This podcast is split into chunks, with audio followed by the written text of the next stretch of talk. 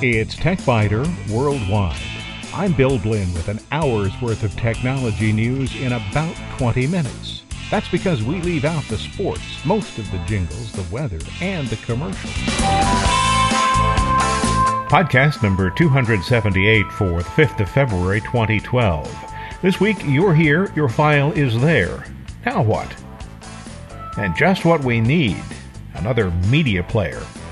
In short circuits, Twitter hides tweets, Google defends its new privacy policy, and Hitachi has a new big, fast hard drive.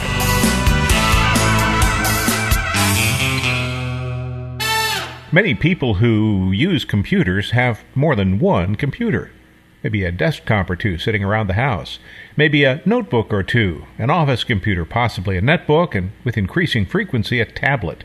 How many times do you discover that the file you need is on another computer? Possibly a computer that's miles away from where you are.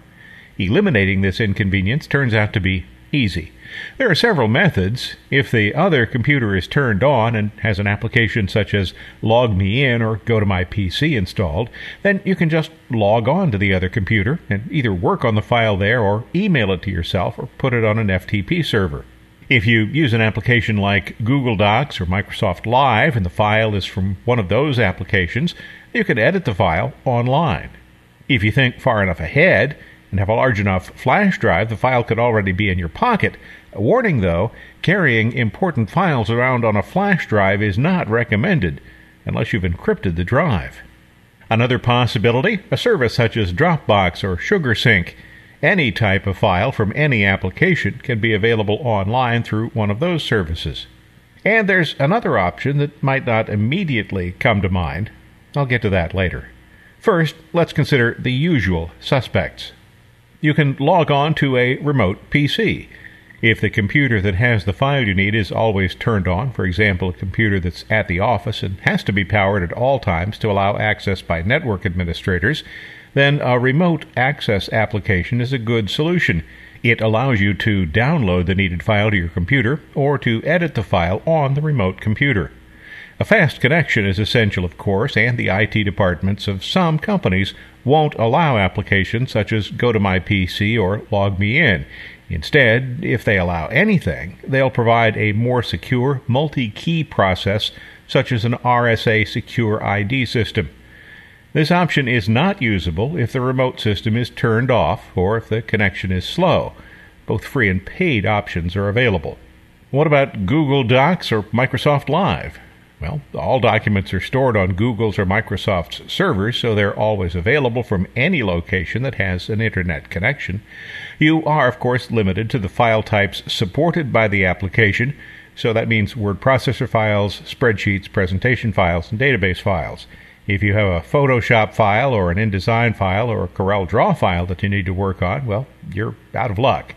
And if you have a Word or Excel file that uses some of the advanced features not supported by the online services, you're also out of luck.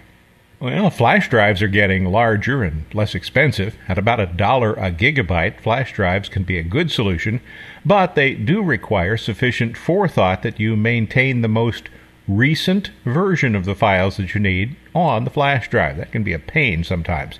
Flash drives are also easy to lose. Believe me, I've lost some. And an unencrypted drive that's lost could expose your company's proprietary information. For this reason, some companies require that any portable memory devices be encrypted, or they simply prohibit the use of such devices.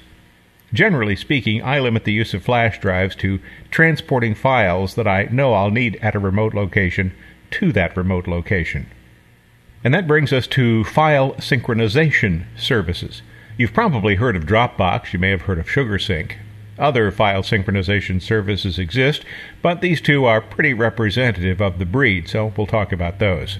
Dropbox seems to be the better known service. It provides up to 2 gigabytes of storage without charge. SugarSync, on the other hand, offers 5 gigabytes for free. That may sound like a lot, and it is if you're storing Word or Excel documents, but if you need access to digital images or video files, you'll quickly exceed the limit. Dropbox provides 50 gigabytes of storage for $10 a month, 100 gigabytes of storage for $20 a month, or for about $800 a year, you get a terabyte that can be shared among five users. Dropbox promotes this for business usage.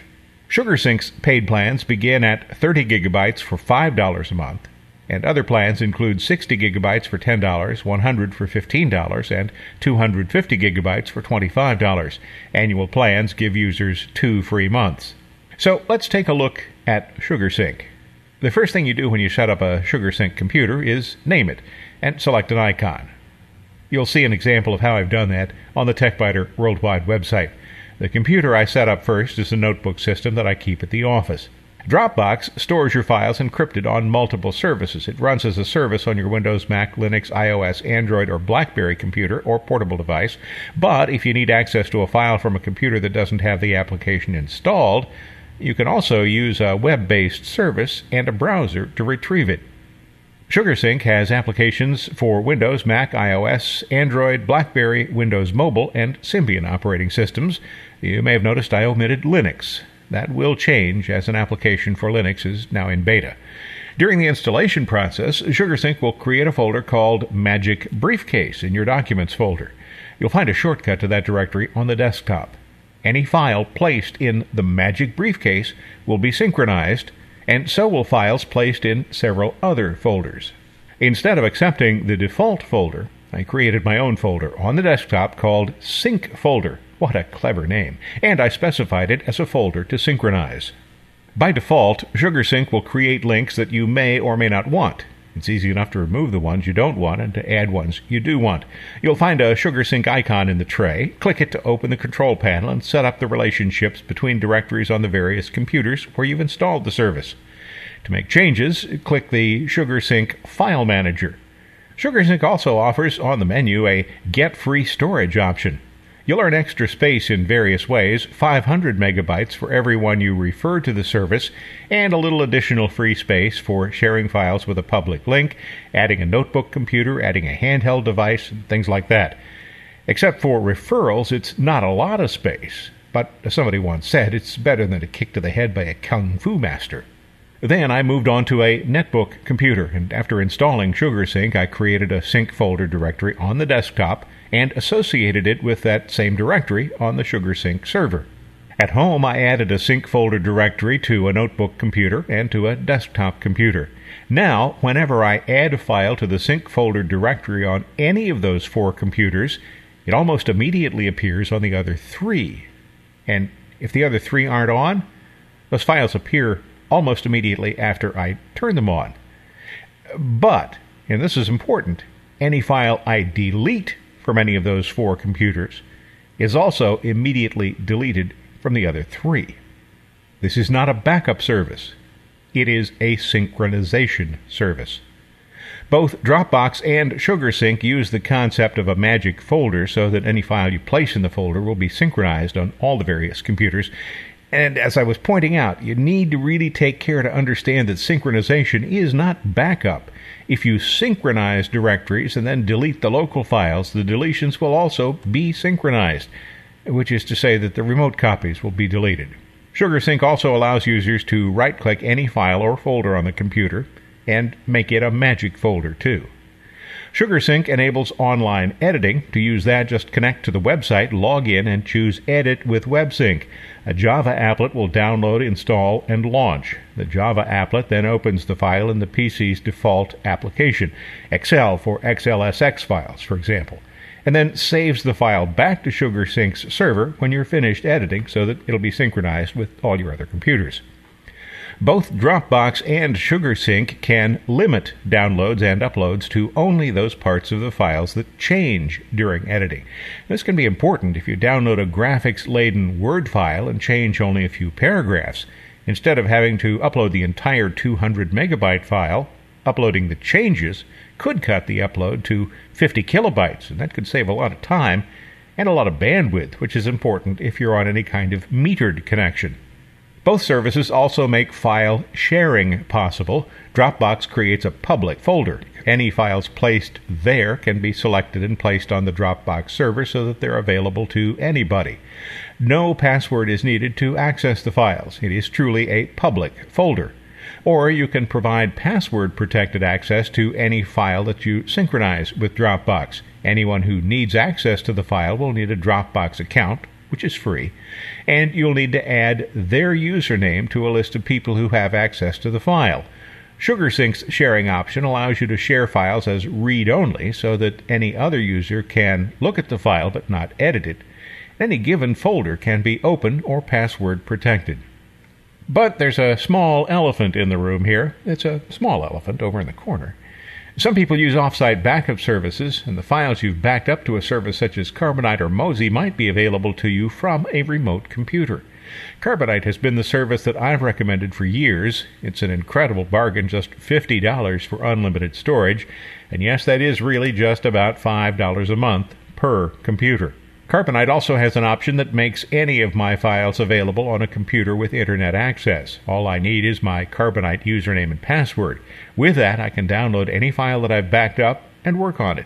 Mozy's pricing is a little more complicated. If you don't have a lot to back up, the price is about the same, $3.95 a month, but there is also a charge of 50 cents per gigabyte per month. I have a lot of stuff backed up on Carbonite. 416 gigabytes as of the 1st of February. And, well, that would cost me about $211.95 a month on Mozy. Now, I value the data on my computer, but it's already backed up locally, and I use an online service mainly for assurance and convenience. $2,500 a year? I don't think so. And keep in mind, these are backup services, not synchronization services. That means that changes made to the file on one computer will not be replicated in files on other computers. You need to obtain a copy of the file from the backup service, modify it on the remote computer, replace it on the backup site, and then remember to restore the changed file from backup to the computer where the primary copy lives. Wow, that's not as automatic as a synchronization process. But consider this. You could use the free version of Dropbox or SugarSync to retain copies of files that you routinely need to use from remote computers, and then use the retrieve from backup procedure to obtain files that are needed only on an ad hoc basis. So, there are two bottom lines this week. SugarSync, five cats, quick and easy way to synchronize files on multiple computers. Programs such as Microsoft OneNote and KeePass make synchronizing files across computers important. SugarSync makes it easy. If you need to synchronize no more than 5 gigabytes of files, it's even free. For more information, you can visit the SugarSync website. You'll find a link to it from the TechByter Worldwide website. And also for Carbonite, 5 cats, the best way to create a safety net backup of files that you don't want to lose. Backup is important. I say that a lot. I have lots of backups. I have local backups. I have weekly offsite backups. Even so, I wouldn't want to be without Carbonite. Files are backed up as soon as they're created or changed, and the service is one of the best bargains you will ever find. For more information, visit the Carbonite website. Again, a link on the TechByter Worldwide website.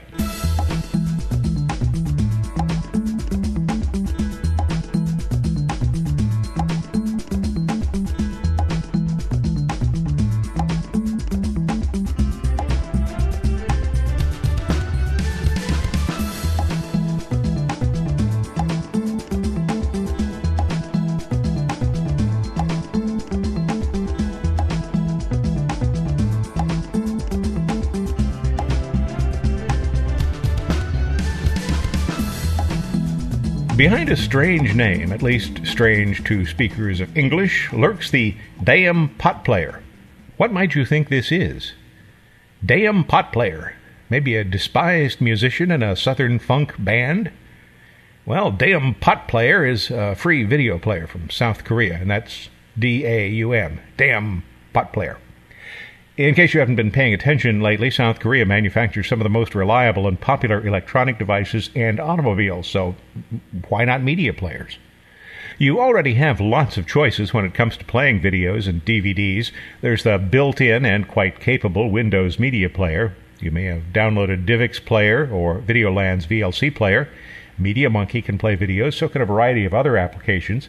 But even so, you might want to take a look at this Daum Pot Player from a hitherto unknown company in South Korea. But why would you need a new video player? Well, it's free, but then so are most of the other players. PotPlayer comes with most of the codecs you'll ever need already built in. Now, that's a plus because many other players require you to download and install the various codecs, and sometimes you don't even find out you need one until you try to play something and it won't play. Codec, by the way, is an acronym for Coder Decoder. It's the translator that enables players to play the various formats that videos come in. The basic download has an interface that I can describe only as smooth, and if you don't like the default interface, you can apply a skin to it. The Daum Pot Player also supports DVD playback, more or less, and inputs from both analog and digital recorders. When I opened it the first time, PotPlayer opened with its playlist window displayed. You can toggle it open and closed from the interface. The player has a full suite of familiar controls on its interface, including full screen, repeat, shuffle, and volume, but you can also access filter and rendering settings, speaker options, and other settings from the main window.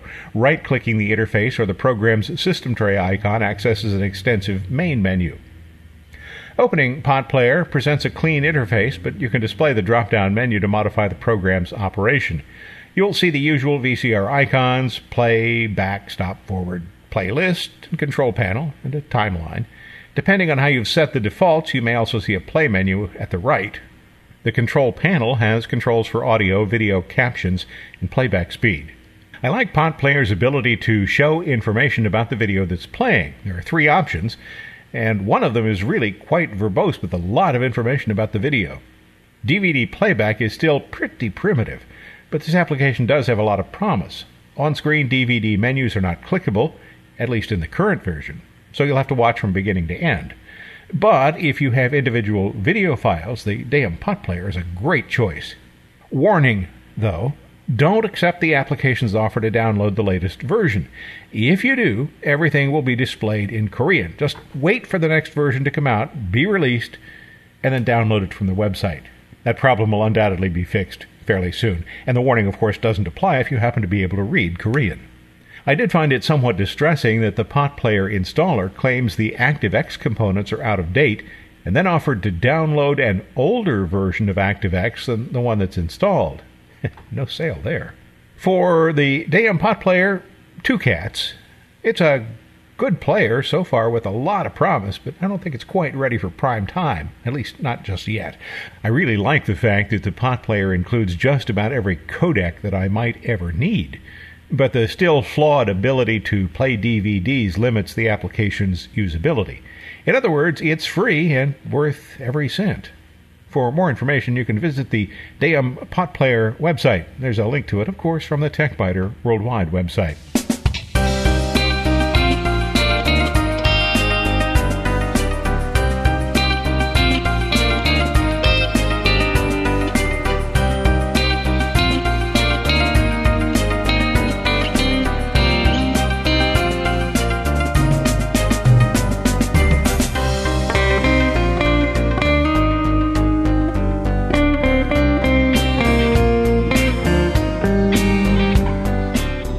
In short circuits, Twitter is the social networking site that the unknowing like to dismiss. Ah, I don't need to tell everyone that I just had a bagel for breakfast.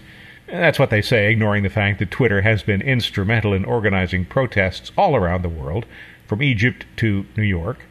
Now, Twitter says that it will block messages in some countries, and that has set off a firestorm of protest. Twitter has said that if governments request, it will block certain messages in the country whose government has made the request. The response was swift and harsh. For example, a post from a user in Sweden. Thank you for the censorship, Twitter, with love from the governments of Syria, Bahrain, Iran, Turkey, China, and Saudi and friends. Twitter defends the position as one that provides more transparency. For example, if the government of a country asks Twitter to block messages that contain certain words, the messages will be blocked in that country, but the blockage will be announced this way. Tweet withheld. This tweet from username has been withheld in, and then the country's name will be filled in.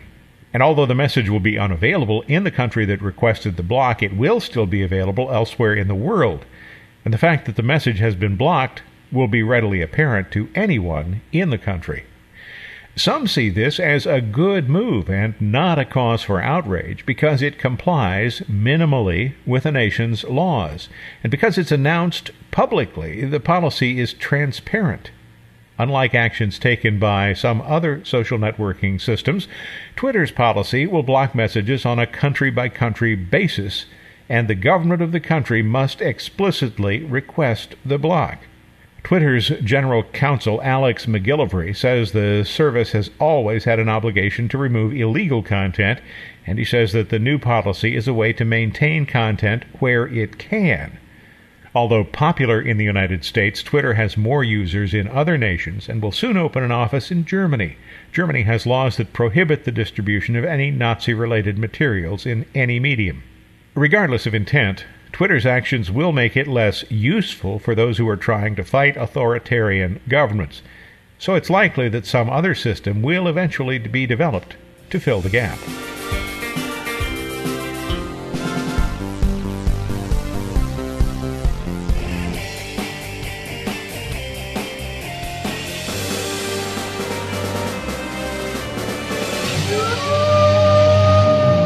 As you already know, Google has announced that it will unify its privacy policies across a broad swath of its services on March 1st. And now a bipartisan group of eight U.S. representatives has sent a letter to Google asking whether the new policy will allow users to opt out of the entire process. The representatives also questioned the security of users' information. And this week, Google responded to the letter. Google's Director of Public Policy, Pablo Chavez, said on the company's public policy blog that combining the policies makes them easier to read. We're explaining our privacy commitments to users of the products in 85% fewer words, he said. Well, that would seem obvious because the single policy statement replaces nearly 70 statements. Now, if you eliminate 69 seventieths of your agreements, one might reasonably expect the words to be reduced by 98.6%, not just the 85% that Google claims. Chavez says the new policy does not allow Google to collect any new or additional types of information about its users. From the beginning, Google has said the new policies will create a better experience for users, but it has also downplayed the fact that this will also create a better experience for advertisers. As an example of providing better experience, Chavez said that a user who is logged on to Google and who searches for recipes could then be offered cooking videos if that user visits YouTube. Chavez says that Google's products can still be used without signing into a Google account.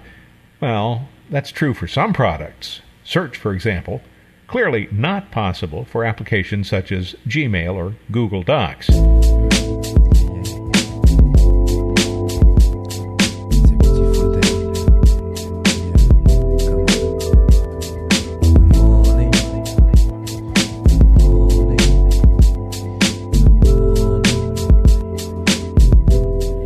Look at this. Hitachi has announced the availability of DeskStar 7200 RPM 4 terabyte hard drives. The DeskStar 7K 4000 offers not only a lot of space, but also high performance because of that 72 RPM spindle speed. The drive contains five 800 gigabyte platters. We'll come back to that in a moment. It has a serial ATA 600 interface and 64 megabytes of onboard cache. It is worth wondering why Hitachi decided to use the 800 gigabyte platters instead of the more current 1 terabyte platters. Best guess is that the newer technology isn't considered sufficiently reliable yet. The 5400 RPM version of the drive, called the DeskStar 5K 4000, uses the same platters. The new drive is currently available only in Japan, but is expected to be available here in the U.S. soon. The 7K 4000 will sell for about $380.